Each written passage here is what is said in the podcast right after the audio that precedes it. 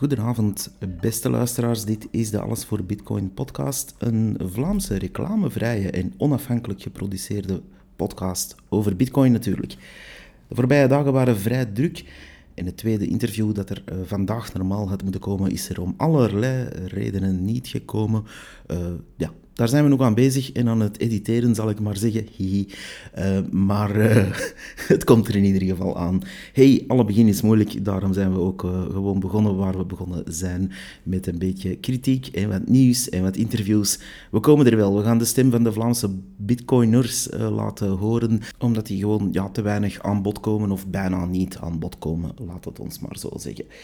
de voorbije dagen hebben we ook een, ja, een aantal interessante dingen zien passeren. We gaan daar even op in. We zitten momenteel op um, blok 737.597. Bitcoin is uh, eh, 30.360 Amerikaanse dollars waard. En uh, dat is goed voor 28.480 euro, oftewel 6.191 Big Macs. Um, ik ga in op een paar van die misconcepties af en toe uh, in deze podcast dan toch. En uh, misconcepties over Bitcoin zijn er natuurlijk genoeg. Je kan, uh, je kan geen krant openslaan de laatste weken of je leest er wel een. En um, ja, ondertussen zijn we toch al jaren verder. Bitcoin bestaat 13 jaar en nog blijven die hardnekkige, ja, misbegrepen items de ronde doen. vooral bij journalisten blijkbaar die uh, zo'n 30 stukjes per week moeten schrijven. En uh, ja, dat gaat dan over de kapsels van een K3-zangeres tot macro-economische impact van een aantal zaken, zoals de graanprijzen in Indië of zo. en telkens zijn ze natuurlijk de specialist ter zake, of het nu over elektrische auto's gaat, of over bitcoin, of over groenten, of over hoe distributienetwerken werken. Dat, ze kunnen het allemaal, die, die journalisten tegen tegenwoordig en ze moeten het ook allemaal kunnen. Dus uh, ja, een beetje respect toch voor hen gevraagd, want och arme, ze, moeten, ze moeten soms in twee minuutjes op Reddit rap iets opzoeken en dan is natuurlijk eender welk feitje dat eerst voor hun neus komt wel oké, zeker als het in de kraam past. En... Um, ja, en dan gaan ze wat rondsnuffelen, waarschijnlijk op een Ripple of Ethereum subreddit, om hun nieuws bij elkaar te sprokkelen. Waarom zeg ik dit? Want uh, het heeft natuurlijk wel een aanleiding. We gaan eerst even een detour maken over iets dat daarmee te maken heeft met die, die nieuwsgaring. En dat gaat over het WEF 22, de bijeenkomst van 22 uh, eh, mei tot 26 mei 2022. En die uh, komen natuurlijk bij elkaar in Davos. Dat zijn zo'n uh, eh, 2500 mensen van de ja, businesswereld, politieke wereld, centrale banken, de financiële wereld, noem maar op. Maar die komen daar te samen om dus uh, ja, te overleggen hoe het uh, allemaal verder moet met de wereld. Nu, vroeger werd uh, zo'n meeting gehouden ergens ja, om de beurt. Was er al een stad die daar zich kandidaat voorstelde. Maar daar kwamen nogal wat schermutselingen van, zal ik maar zeggen. Omdat er natuurlijk een heleboel mensen tegen ongelijkheid en tegen die elites zijn. Die ja, hen toch steeds geld afnemen of op een andere manier met een kluitje in het riet sturen. En tegenwoordig gaat men dus dat soort meetings in Davos doen. Ergens in de bergen in Zwitserland natuurlijk, waar je het beter kan afschermen en waar je natuurlijk ook uh, ja, minder kans hebt dat er zomaar even 300.000 man de boel kort en klein komt slaan of een vredige betoging organiseert. Um, dus vroeger waren er ook natuurlijk nog anders globalisten of anti-globalisten. Uh, want dat, ja, in het begin waren er vooral anti-globalisten. En dan is dat een beetje gestuurd geworden door de powers that be. Um, en goed, dus die bedrijfsleiders, die westerse oligarchen en de politici, centrale bankiers, uh, financiële baronnen, die vliegen allemaal naar Davos in hun privéjets. Uh, er zijn er zo'n 1500 stuks die al gepland staan om daar te landen in de komende dagen. En uh, dat is natuurlijk uh, ja, iets waar ik me vragen bij stel. Ik vraag me dan ook af, zijn er dan van die uh, mensen van Groen, of in Nederland GroenLinks, die daar dan ook zouden staan gaan tellen van, oh kijk, weer een jet, ja, dat is zoveel huishoudens die een energie verbruiken voor een maand lang of zo. Want dat doen ze graag. alles moet afgemeten worden aan verbruikt zoveel als x aantal huishoudens per maand. En dat, dat kunnen ze dan in Davos meteen ook gaan doen, die quota gaan tellen, ehm, uitrekenen wat zo'n modaal gezin dan opdoet per maand. Oh, kijk, deze 1500 uh, privéjets die verbruiken allemaal samen meer dan ja, 2.500.000 gezinnen op een maand. Maar dat wordt natuurlijk moeilijk wanneer je zelf uit een van die vliegtuigjes stapt met waarschijnlijk nog een uh, t-shirtje van Greenpeace aan. Maar goed, de punten op de agenda die in Davos gaan besproken worden daar, die gaan natuurlijk verder gaan in de richting van, het, van de autoritaire aanpak die ze zijn aan het bekomen en die ze aan het creëren zijn in opdracht van dat World Economic Forum natuurlijk. Want wanneer je naar de agenda kijkt van Davos, uh, dan, uh, dan zie je toch dat er daar een heel hoop uh, punten op de agenda staan die ook Bitcoin raken. Want daarvoor zeg ik dat natuurlijk allemaal. En die. Um, dat is ook het erge. De mensen die daar komen spreken zijn meestal, nu niet allemaal, maar meestal ook mensen die tegen ja, de zaal aan het spreken zijn. En in de zaal hebben ze dan eigenlijk hetzelfde, zelf een probleem gecreëerd. Um, of problemen hebben uh, in de hand gewerkt, zal ik maar zeggen, zoals uh, inflatie of kinderarmoede of uh, grote ongelijkheid. En dan, komt, dan komen die mensen luisteren in een zaal naar iemand die van voor staat en eigenlijk daar een nep-oplossing of een mooi in de kraam passende theoretische oplossing gaat uh, komen voorstellen. En dan gaan ze allemaal in de handjes klappen. En uh, dan krijgen ze natuurlijk voor die oplossingen ook subsidies in fiat-geld uit ons, uit ons vies fiat-systeem om fake oplossingen te komen ja, propageren.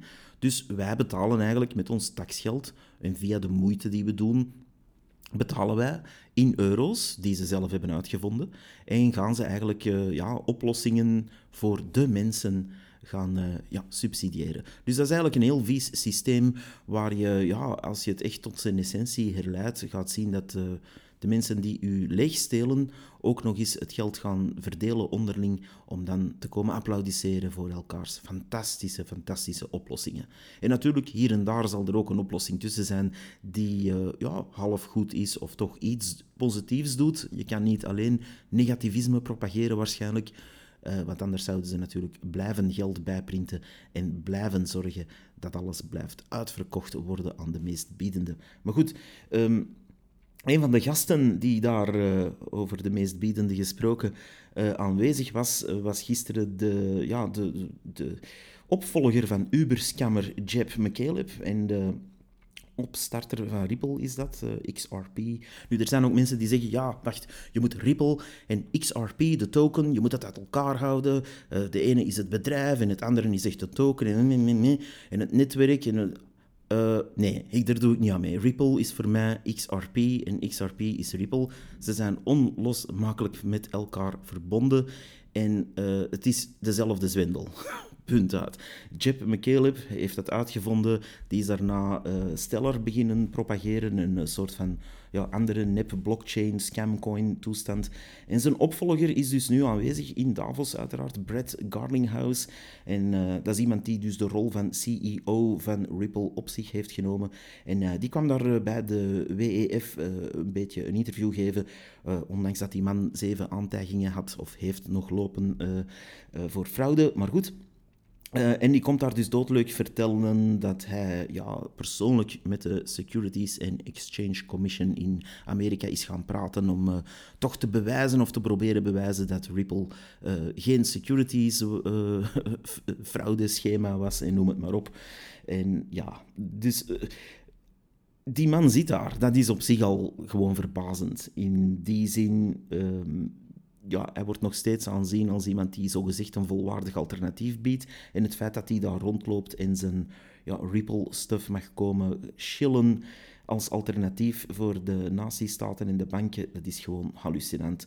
Um, voor wie trouwens in Ripple zit, of daar nog uh, grote buidels vol van heeft steken, uh, zoals sommigen bij de DPG-redacties, vermoed ik aan wat ze soms schrijven erover, dan zou ik zeggen, heel tof voor jullie, maar kies volgende keer uh, voor iets dat niet compleet gecentraliseerd is, um, eigenlijk niet echt een blockchain is, of als het al een blockchain zou zijn met die structuur, kunnen ze daar in ieder geval willy-nilly zomaar bloks gaan uithalen, zoals in het begin gebeurd is. En ze werken ook met een UNL, een Unique Node List, waarbij je dus ook nog eens uh, ja, de dubbelspendingproblemen niet echt in de core gaat oplossen. en zo kunnen we nog een tijdje doorgaan. Ik ga ook een een eh, link posten naar, uh, naar een filmpje van twee mensen die al in 2017, en dat is ondertussen wel al uh, heel lang geleden in de Bitcoin-wereld, dat die Ripple scam even helemaal hebben ja, doorzocht en uitgevlooid. En dat filmpje is nog steeds relevant vandaag. Dus ik ga dat er zeker bij uh, bijzetten. Maar goed, dus Ripple is trash. En het feit dat die CEO van Ripple daar op het WEF22 rondloopt in Davos, zegt eigenlijk al genoeg over uh, waarnaar we aan het bewegen zijn. En ongetwijfeld zal er in Davos dus ook gepraat worden over Bitcoin en hoeveel elektriciteit het wel verbruikt. En die discussies die zullen gevoerd worden met een paar shitcoiners en mensen die 170 miljard naar Panama hebben helpen versluizen zonder een deftig onderzoek en uh, met het nodige applaus erbij voor de mensen die dat hebben georganiseerd, die belastingsontduiking of ontwijking of wat je er ook wil opkleven. Maar dan vliegen ze ook weer allemaal mooi terug mm, ja, in hun privéjets, terug naar waar ze vandaan kwamen. Uh, waarschijnlijk voelen ze zich dan supergoed en super ecologisch, want oh wee, die ene meneer die een 100 euro aan bitcoin heeft, dat is de grote vervuiler natuurlijk. Uh, iemand die... Uh, ja, iemand die natuurlijk op deze meeting van het WEF ook niet mag ontbreken, uh, is de, ja, de, de voorzitter van de ECB, uh, Christine Lagarde. Die komt hier uh, regelmatig ter sprake natuurlijk. En die kwam natuurlijk de CBDC, en ik noem het tegenwoordig geen shitcoin, maar een diefstalcoin. Want eigenlijk, eigenlijk een CBDC is geen shitcoin. In die zin, een shitcoin wordt gecreëerd um, met een of ander marketingschema er rond, heeft geen backing en enkel de VC's en de, ja, laat ons zeggen, de, de, de oprichters, de founders en de, de paar mensen in de know, die gaan daar dik aan verdienen. Maar verder uh, wordt dat dan meestal gepumpt en gedumpt. Of het heeft geen nut, of het zijn ghost chains, of het zijn uh, illusies, of promise coins, noem maar op. En die CBDC hoort daar eigenlijk niet bij. Dat is eigenlijk nog een stap verder. Het is eigenlijk, ze hebben zelfs niet de moeite gedaan om bijvoorbeeld, uh, ik zeg maar iets, uh, een, een, fork te nemen van Litecoin en daar een leuk logootje op te kleven. Uh, zelfs dat niet. Dus het, het, is geen proof of work. Het gaat ook geen proof of stake zijn, want dan uh, hebben ze weer andere problemen. Ze weten goed genoeg waar dat. Nee, het gaat dus eigenlijk gewoon een, een soort van blockchain-structuur zijn waarbij men nog aan het testen moet gaan slagen hoe dat precies technisch in zijn werk gaat gaan. Maar het gaat eigenlijk het equivalent zijn van een gigantische Excel-sheet. Zij het natuurlijk een beetje meer uh, ja, geïntegreerd, zal ik maar zeggen, met de nodige uh, bruggen naar allerlei apps die verder op u kunnen gaan spioneren. Maar goed, uh, Lagarde stond daar dus ook, of gaat daar vrijdag in ieder geval ook spreken. En ze maakte eigenlijk deze week in een interview op de Nederlandse televisie um, ja, ook al duidelijk dat ze eigenlijk nog steeds niets van Bitcoin afweet. Of natuurlijk dat rolletje zeer goed speelt. Je weet het nooit bij zo'n mensen. Um, maar ze vond het wel heel erg gevaarlijk. Dat is een beetje zoals die man die we regelmatig hier laten horen. Uh, als je van iets niks afweet, maar het toch totaal wil afschaffen. Dat. Um, maar uh, goed, uh, wat ook waar is, is natuurlijk dat Bitcoin wel gevaarlijk is voor de Europese centrale bank in hun Mickey Mouse geld printingmachine. Want ja, wij hebben echte waarde en geen belofte coin die zien de ogen in waarde wegsmelt waar we allemaal bij staan. En ja, waar ze, wat was het, 12.000 miljard hebben van bijgeprint uh, in de loop van de laatste tien jaar. Dus nee, uh, dat soort euro is natuurlijk aan zijn waarde aan het verliezen, aan zijn geloofwaardigheid aan het verliezen. En de krantjes en de mainstream media moeten dat natuurlijk blijven in stand houden.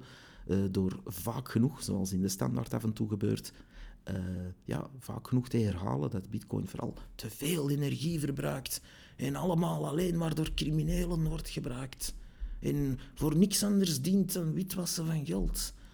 Dus als je dat blijft herhalen en herhalen en herhalen, ja, misschien moeten we dan ook eens gaan kijken naar wat er in Europa gebeurt met al die eurotjes taxgeld die we betalen. En uh, met alle schema's die worden opgezet door uh, de rijken der aarde om uh, alles mooi naar Panama te sluizen. Of andere orden. Want er zijn er nog. Maar goed, dus in zo'n televisieprogramma, de College Tour, ja, ik kijk er zelf niet naar, maar ik heb dat Ik heb dat toch even uh, opgezocht na een paar artikels erover die ik zag uh, verschijnen. En uh, daar zegt ze dus, ja kijk, alle crypto, zegt ze dan, dus bitcoin zit daarbij voor hen. Um, alle crypto is waardeloos en het is allemaal based on nothing. het is allemaal op lucht of op niets gebaseerd. Um, ja, ik denk dat ze dan eerder de, de huidige digitale euro beschrijft, maar goed.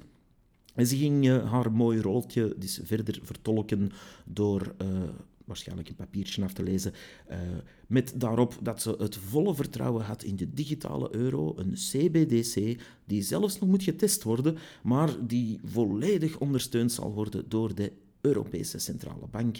En um, ja, we zullen dan maar hopen zeker uh, dat die instelling tegen dan nog bestaat, als dat ooit gelanceerd wordt. Um, de letterlijke quote is van Lagarde natuurlijk, de letterlijke quote: The day when we have the central bank digital currency, any digital euro, I will guarantee it. So the central bank will be behind it. I think that is vastly different from any of those things. End quote. Um, ja, het is een beetje word salad om te zeggen: kijk eens, ik ben Christine Lagarde, ik weet van niks en vertrouw ons. dat is eigenlijk wat ze hier zegt. Uh, dus ze zegt eigenlijk, ja, kijk, als we een digitale euro hebben, uh, dan staan we erachter en de centrale bank zegt, woehoe. Uh, ja, ik vind, het, ik vind het beschamend eigenlijk, als dat het niveau is van die mensen. Um, wat ook weer koppelt naar wat voor papers en halfbakken opstelletjes van lagere schoolstudenten dat ze daarvoor studies gaan aanzien, waar zelfs gewoon mensen die zelfs tegen bitcoin zijn berekeningsfouten uithalen van ja, kijk, dit klopt eigenlijk niet. Want dat is ook zoiets. Ik, ik heb echt wel respect voor mensen die bitcoin willen aanvallen. Die zeggen, kijk, daar en daar en daar uh, zitten er voor mij part hiaten in dat systeem. Of uh, wat dan ook. Je, je mag kritiek uiten op iets, uiteraard. En zeker op bitcoin ook, dat maakt ons alleen maar sterker.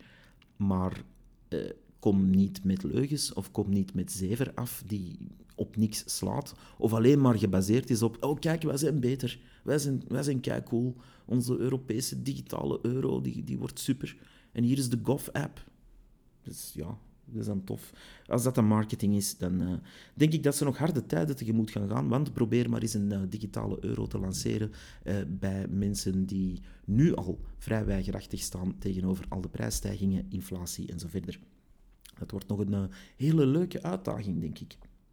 Eh, dus we wisten wel dat ze met die CBDC's bezig waren, maar we kunnen nu eigenlijk wel met zekerheid, zeker na dat interview stellen, ehm, dat ze on track zijn daarvoor en dat ze waarschijnlijk uh, ambtenaren en uh, uitkeringsgerechtigden het eerste zullen dwingen om zo'n app te downloaden en zo'n CBDC, digitale fake euro, te moeten beginnen gebruiken.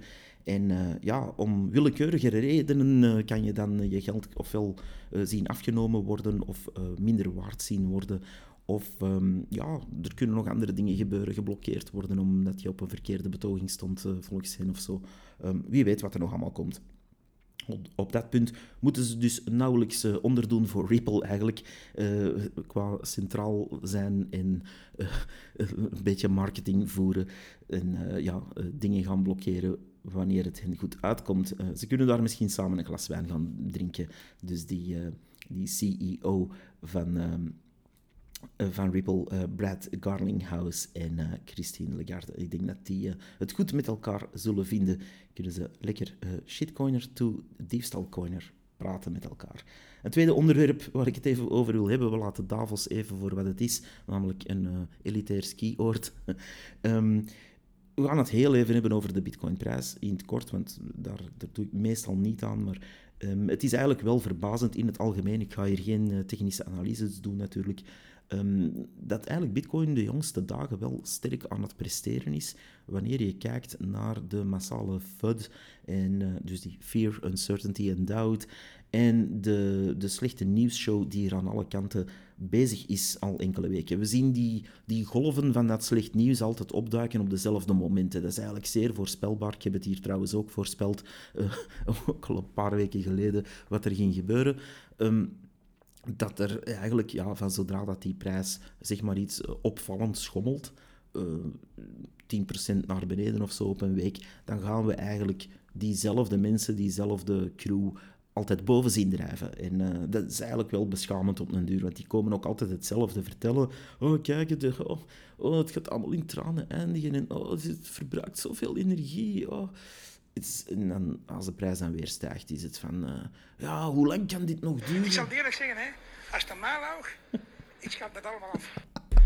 Uh, nu verschoot ik zelf dat er nog is. Ik had dit... Uh, ik had dit nog laten openstaan. Hey, maar uh, ja, daar komt het eigenlijk op neer. Dus uh, als de prijs daalt, dan, dan is het allemaal tegelijk van ik schaf het allemaal af en het is allemaal voor criminelen en het moet weg.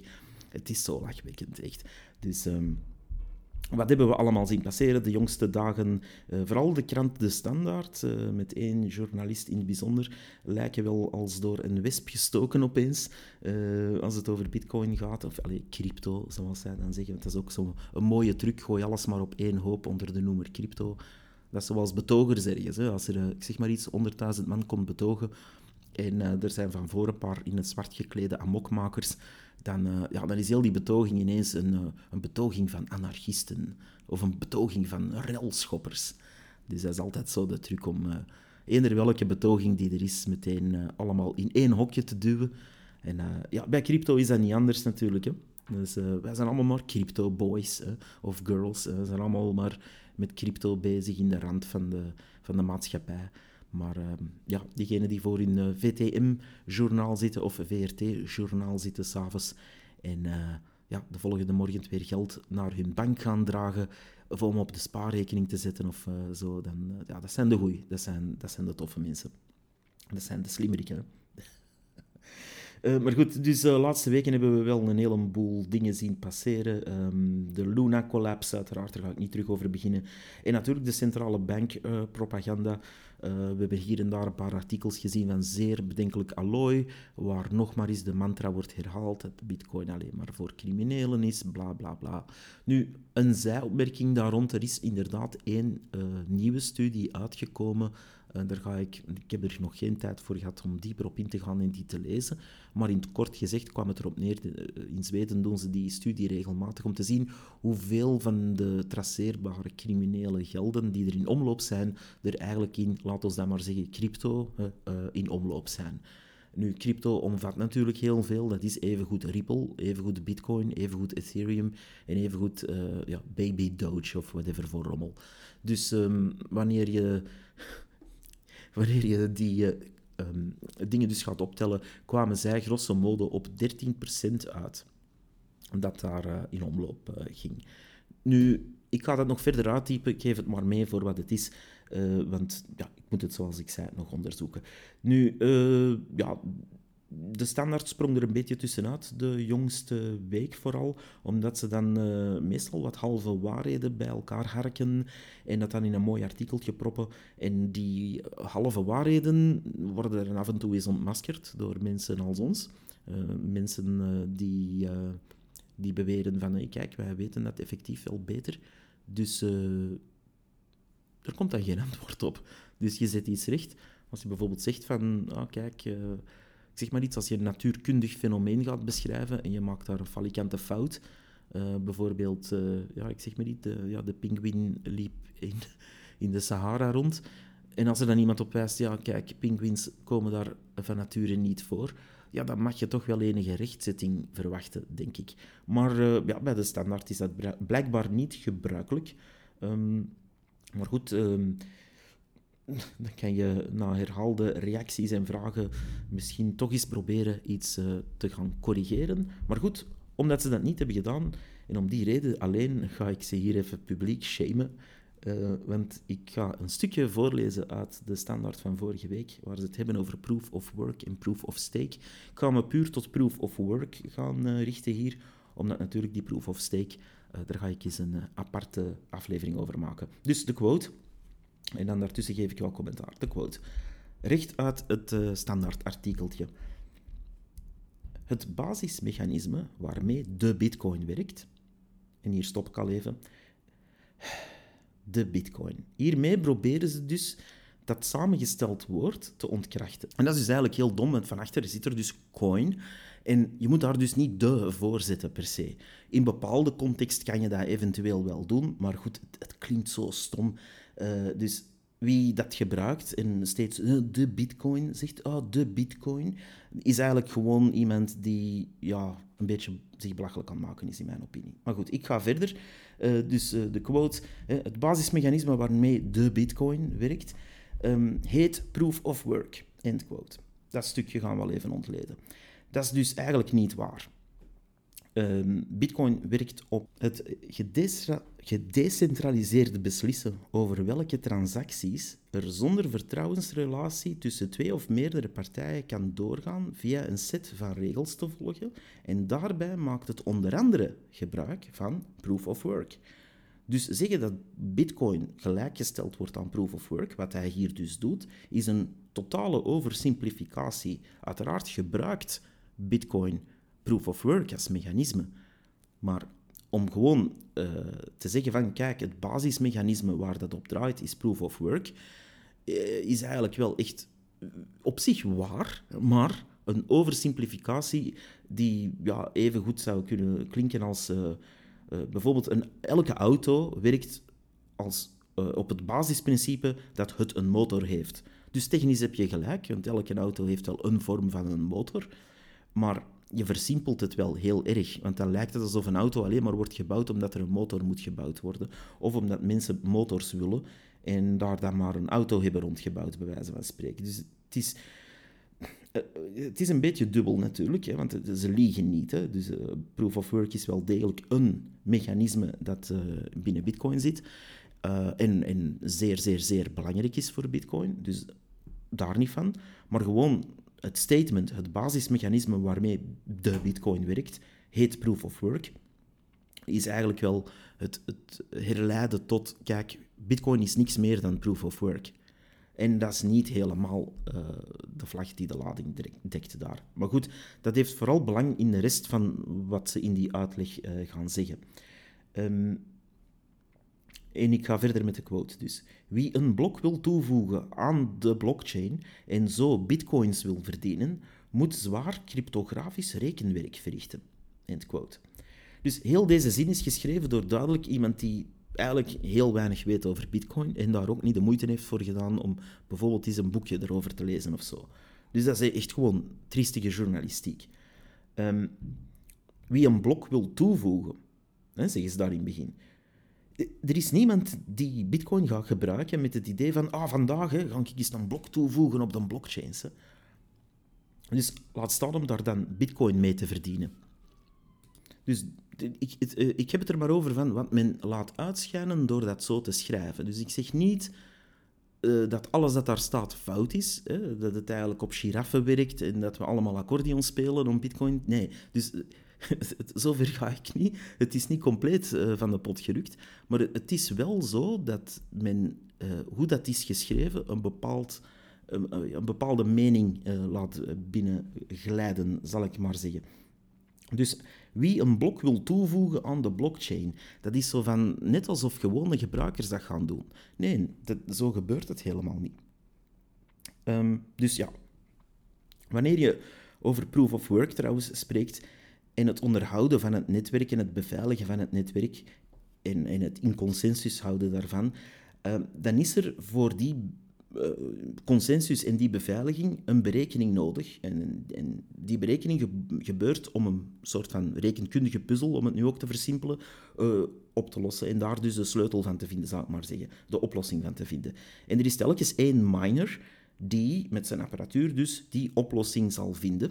En mits dat dat eh, een gevalideerde, correcte oplossing is, uh, gaat die miner als beloning een klein deel van de nog uit te delen of uit te verdelen bitcoins uh, krijgen.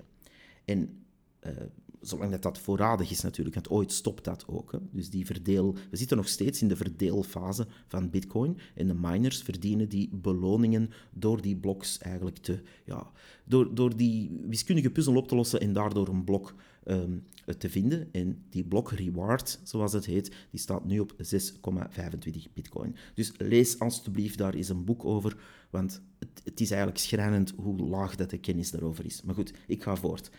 Uh, quote. Dat maakt de transacties traag en relatief duur. End quote. Transacties zijn niet traag. Er is een blok om de 10 minuten, gemiddeld. Dat kan af en toe eens 40 minuten zijn, dat kan af en toe eens 30 minuten zijn, maar even goed 2 minuten, 1 minuut, whatever. Gemiddeld is dat 10 minuten, want anders wordt dus de, uh, de difficulty, het, het mechanisme van de moeilijkheidsgraad van die puzzel aangepast.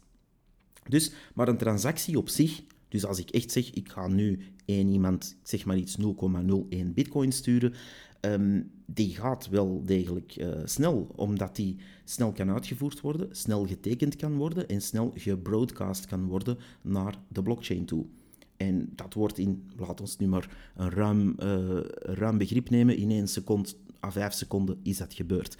Ja, eigenlijk technisch minder, maar goed, uh, u snapt wat ik bedoel. Dat ze dus duur zijn, het tweede element van wat hij hier zegt, of relatief duur, ik moet hem eh, correct quoten. Dus hij zegt letterlijk dat maakt de transacties traag, wat dus al niet waar is, en relatief duur. Dat duur zijn, uh, dat is enorm betwistbaar natuurlijk, aangezien je geen abonnementsgeld nodig hebt. Uh, geen bankkantoren, geen administratief personeel, geen administratief centrum, geen centraal bedrijf dat winst moet maken, uh, marketing moet gaan voeren, zijn patenten moet gaan verdedigen in, uh, in rechtszaken en noem het maar op. Dus wanneer je die transacties gewoon uitvoert, voer je ze ook gewoon uit. Je hebt daar geen permissie voor nodig, geen abonnement of geen whatever voor nodig. Dus als ik bijvoorbeeld, zeg maar iets fictief, 100.000 euro wil sturen naar iemand in bitcoin, dan betaal ik daar momenteel een 5 eurocent voor. Dat is natuurlijk als ik morgen naar een eh, bank hier in België zou gaan, eender welke, en ik kom daar aan met 100.000 euro, en ik zou zeggen, los van de administratieve zever die ik daarmee zou krijgen, maar stel, het is al mijn bank en ze kennen mij, en ik kom daar aan met dat geld en ik zeg, ik zou dat heel graag naar, ik zeg maar iets, Chili sturen, uh, ja, daar ga, ik geen, daar ga ik niet van afkomen met 5 cent. Absoluut niet.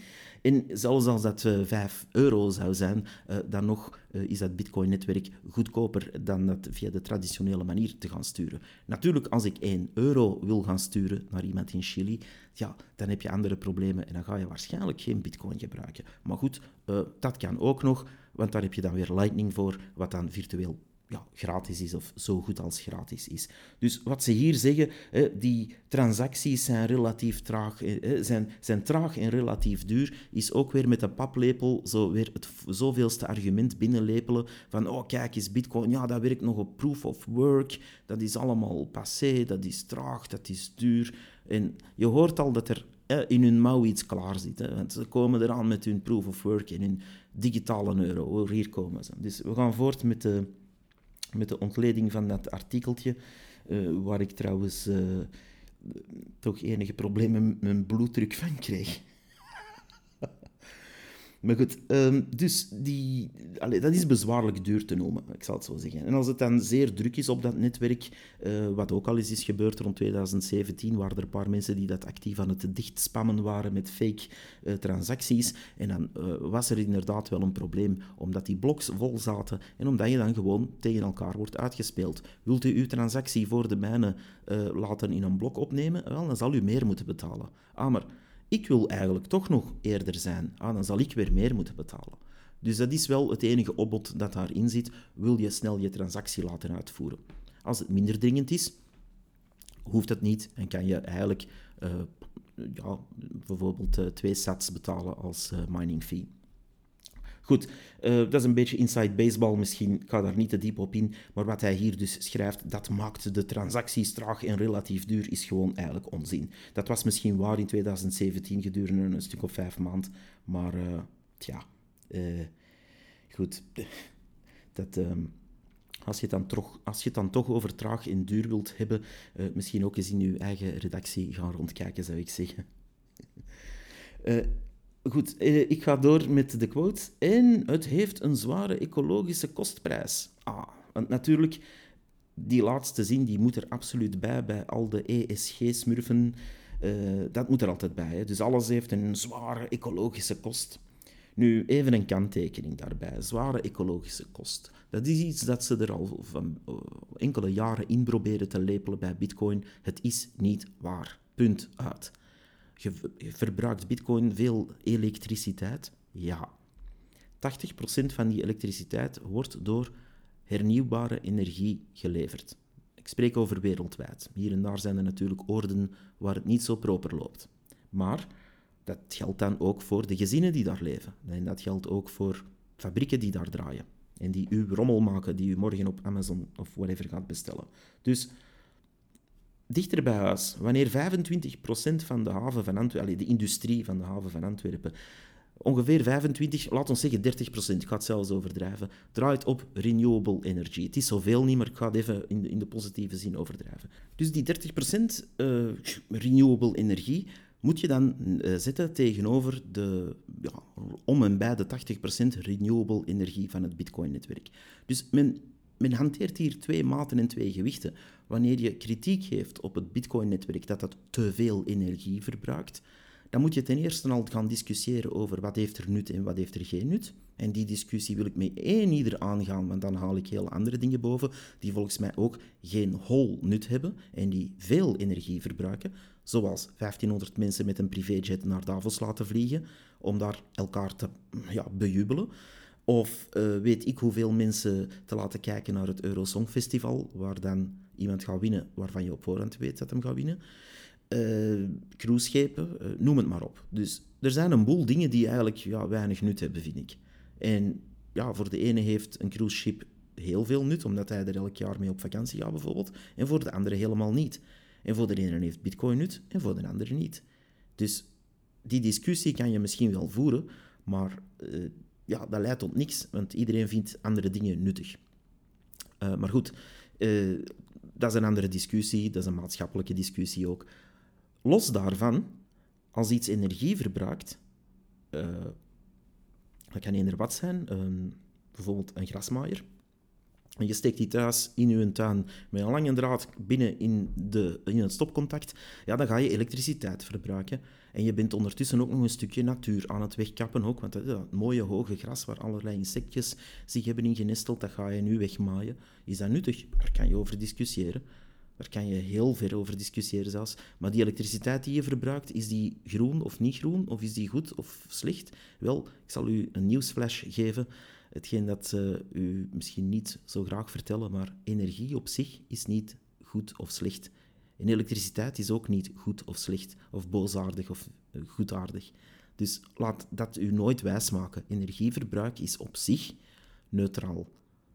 De bron van energie dat is een heel ander paar mouwen. Of je iets wil, zeg maar iets uh, gaan bewerkstelligen door kolen op te stoken of door hout op te stoken of door een uh, krachtcentrale te bouwen op een, een, of een waterkrachtcentrale te bouwen aan een dam die 40 dorpen onder water heeft gezet, door de toeloop tegen te houden, noem maar op. Of ja, een, een nucleaire energiecentrale, noem het maar op, kerncentrale, whatever. Er zijn allerlei bronnen van energie. Daar kan je veel over discussiëren. En natuurlijk wil iedereen dat het proper lucht uitstoot of geen uitstoot heeft, nog beter. Dus daar kunnen we het allemaal over eens zijn dat het natuurlijk beter is om niet te vervuilen. Maar zomaar schrijven dat iets een zware ecologische kostprijs heeft, zoals hier gebeurt in dat artikeltje van de Standaard. Um, ik wil dan de bewijzen wel eens zien. Waar zit die zware ecologische kostprijs? bepaalde fabrieken die op slechte plekken worden gebouwd, die gaan invloed hebben op letterlijk miljoenen trekvogels, hun jaarlijkse stroom, hun jaarlijkse vluchten. En dat heeft al enorme verstoringen veroorzaakt in het ecosysteem wereldwijd. Daar hoor je niks over. En dat komt niet door bitcoin. Dat komt ook niet door één fabrikant. Dat komt door het manier van werken. Dus als je dan toch de ecologist wilt gaan spelen, wel, ik ben er nu uitzonderlijk een die en ecologisch is en tegelijkertijd ook bitcoiner is, dus try me. Ik ben dat beu, dat spelletje. Zeker in zo'n flutartikels, ik bedoel, kom aan. Uh, maar goed, dus die um, ecologische kost, uh, daar kan je zeer zwaar over discussiëren. Ik vind trouwens het schandalig dat iemand dat dus zomaar neerschrijft uh, zonder daar bijvoorbeeld een studie aan te linken. Als je daar dan een studie aan linkt die... Ja, bijvoorbeeld iets bewijst, dat zou misschien nog iets uh, tof kunnen zijn, maar dat hebben ze toch niet, dus waarom? En die ecologische kosten bijvoorbeeld tegenover gouddelven, of ja, ik zeg het nog eens, 1500 borderline criminelen naar Davos vliegen, um, ja, is dat ook niet een beetje te veel voor de planeet? Ik denk van wel. En akkoord, ja, bitcoin verbruikt elektriciteit, dat kan je niet ontkennen. Maar de uitstoot en de vervuiling die dat meetbaar al heeft opgebracht, is ongeveer uh, 0,03% van de totale uitstoot die er wordt in de lucht geblazen wereldwijd. En nota bene, 18% van diezelfde vervuiling komt van wegtransport wereldwijd. Dus toch even orde van grootte ehm, in de verf zetten. In de ruil krijg je natuurlijk wel een consensusnetwerk dat gedecentraliseerd werkt, veilig is, een bijna perfectie heeft gevonden in store of value en eigenlijk gigantisch veel bespaart. Omdat natuurlijk elke transactie die daar via gebeurt een heleboel echt vervuilende zaken, zoals bankkantoren en zo verder, kan beginnen uitsparen. Natuurlijk, daar zijn we nog niet. Daar zijn we nog lang niet. Want het moet nog veel groeien daarvoor om daar die impact te beginnen zien. Maar ik kan u verzekeren, met elke Bitcoin-transactie zijn we eigenlijk groener bezig dan wat de banken en de mensen in Davos u willen laten geloven. En zeker wat dat flutartikeltje in de standaard u wil laten geloven. Dat is mijn uh, mening daarover. Nog een bijkomende mening. Ik vind het trouwens een schande dat zo'n uh, redacties zich niet laten bijstaan door mensen die daar iets meer van afweten. En dat moet niet ik zijn. Er zijn mensen in België genoeg die daar echt iets van af weten, die daar al boeken hebben over geschreven, die daar organisaties rond hebben. Bel desnoods de Bitcoin Embassy, de Belgian Bitcoin Embassy, sorry, of bel gewoon iemand die daar iets van af weet, alsjeblieft. Deze redacteur die was trouwens een dag later bezig dat Disney niet goed bezig was qua bedrijf. hij gaat het een keer zeggen. Goed. Um, maar goed, uh, daarna begon hij over proof of stake, dat, wat natuurlijk werd bejubeld in datzelfde artikel als het groene, toffe alternatief voor um, Ethereum werd daar bij naam genoemd. Want oh, achterin komt Ethereum 2.0. Oh, we wachten er nog maar 7,5 jaar op. Oh, onze redding. Ach, om ziek van te worden eigenlijk. Dat soort uh, onwetendheid dat dan ja, in een massaal gelezen, krant in de oortjes wordt geduwd van uh, ja, boomers waarschijnlijk. I don't know. Nog twee dingen heel in het kort. Uh, gisteren, nee, ondertussen eergisteren, heb ik uh, mensen geonboard uh, op een hele simpele manier. dus misschien een leuke anekdote om te vertellen. Ik stond op een feestje en ehm, laat ons zeggen dat de, de ontvangst daar niet al te best was, om allerlei redenen. En de mensen moesten dus met cash betalen. Bijna niemand had cash bij, uiteraard niet. En de man had ook geen bankcontactkastje of wat dan ook. Dus hij zegt van, ja, uh, drie straten verder is er een bankcontact. Ja, niemand had er zin om daar naartoe te wandelen. En toen kwam Lightning ter sprake. En uh, dat was eigenlijk uh, zeer snel gefixt. Uh, mensen kochten online bitcoin. Ze hadden wel ontvangst hoor, maar gewoon de ontvangst was slecht. En ja, vooral niemand had zin om uh, ver te wandelen. Maar goed, uh, dat is dus gelukt. En de tools daarvoor waren zeer simpel. Wallet of Satoshi, waar uh, bij mij een, ja, een equivalent van een 10, 20 euro op stond, vermoed ik. En een, ehm, ja, een beetje uitleg. En natuurlijk, ja, de mensen waren soms wel in beschonken toestand, dus je moest soms, soms dingen twee keer uitleggen. Maar in ieder geval, dat ding is makkelijk te downloaden. Het is ook klein, dus je moest daar ook niet te lang op wachten om dat te kunnen downloaden. Um, zelfs met slechte ontvangst was dat na een paar seconden klaar. Uh, en met twee drukken op een knop heb je dat geïnstalleerd. Je moet niet registreren, je moet niet je It's Me en andere brol gaan bovenhalen. Je hebt gewoon jouw, uh, jouw tool. En die wallet of Satoshi kan meteen ontvangen. Dus uh, de mensen achter de bar hebben dat geïnstalleerd. En dan de mensen die af en toe iets wouden kopen, die uh, konden dat gebruiken. Um, is dat super vlot verlopen? Nee, maar het is ergens een begin. En dat is zo'n beetje mijn motto. Je moet ergens beginnen, je moet ergens gewoon het, het beginnen ja, promoten eigenlijk. En ik denk wel dat stilletjes aan de tijd rijp is voor zoiets. Want um, ik hoor toch wel veel mensen terug naar cash grijpen. En terecht. Um, in deze wereld... Uh, ja, goed, ik ga er niet terug over beginnen, maar uh, er, komen nog, uh, er komen nog wel tijden aan waarin ze gaan denken aan die Lightning-apps en hoe makkelijk dat kan zijn voor vele mensen. Plus, je betaalt er geen extra kosten op, geen abonnement nodig, geen bankcontactkastjes nodig, geen extra apparatuur, geen dure abonnementen. En je staat ook niet 20 cent af elke keer aan een of ander uh, bankconsortium die dan nog uh, onderhoudsgeld vraagt of er regelmatig uitlicht en noem het maar op. Dus ik zou zeggen, de mensen die dat actief willen promoten, doe dat gewoon. zorg dat je wallet of Satoshi op je gsm hebt staan, op je smartphone hebt staan en dat je ermee voort kan. En ja, in een minuut is iemand geonboard. Dus ik zou zeggen, doen. En nog een allerlaatste ding. Ehm, de voorbije dagen heb ik gewerkt aan een, een hoofdstuk vertalen van de fantastische Der Gigi. En Der Gigi is zo'n beetje een, uh, ja, bitcoin-filosoof, zal ik maar zeggen, die uh, nogal lijvige, lange, lange, lange stukjes schrijft over bitcoin. En die uh, heeft gebundeld in een boek, 21 Way, of 21 Ways, geloof ik. Maar een van die hoofdstukken sprong er bij mij zo tussenuit. En hij vroeg, ja, als je wilt bijdragen, uh, doe dat dan door iets te vertalen. En het bestond al in een 14, 15 talen, dacht ik, maar nog niet in het Nederlands. En vandaar ben ik uh, maar beginnen vertalen, um, samen met een vriendin van mij die, dat, um, die daarmee heeft aan geholpen, hebben we dat helemaal vertaald op een paar dagen tijd. En dat kan je vinden, ja, ik zal er naar linken in de show notes. ik heb het op iemand anders een blog moeten plaatsen, omdat er iets met de licenties was ik ga u die technische details besparen, maar ik ga er in ieder geval wel naar linken. En binnen enkele dagen zou ook Dergigi zelf um, op zijn eigen blog, de, blog dergigi.com, eh, daarnaar moeten linken. Want uh, dan staat er tussen de lijst van de vertalingen als de Nederlandse vertaling van, het, van het stukje Bitcoin is Time.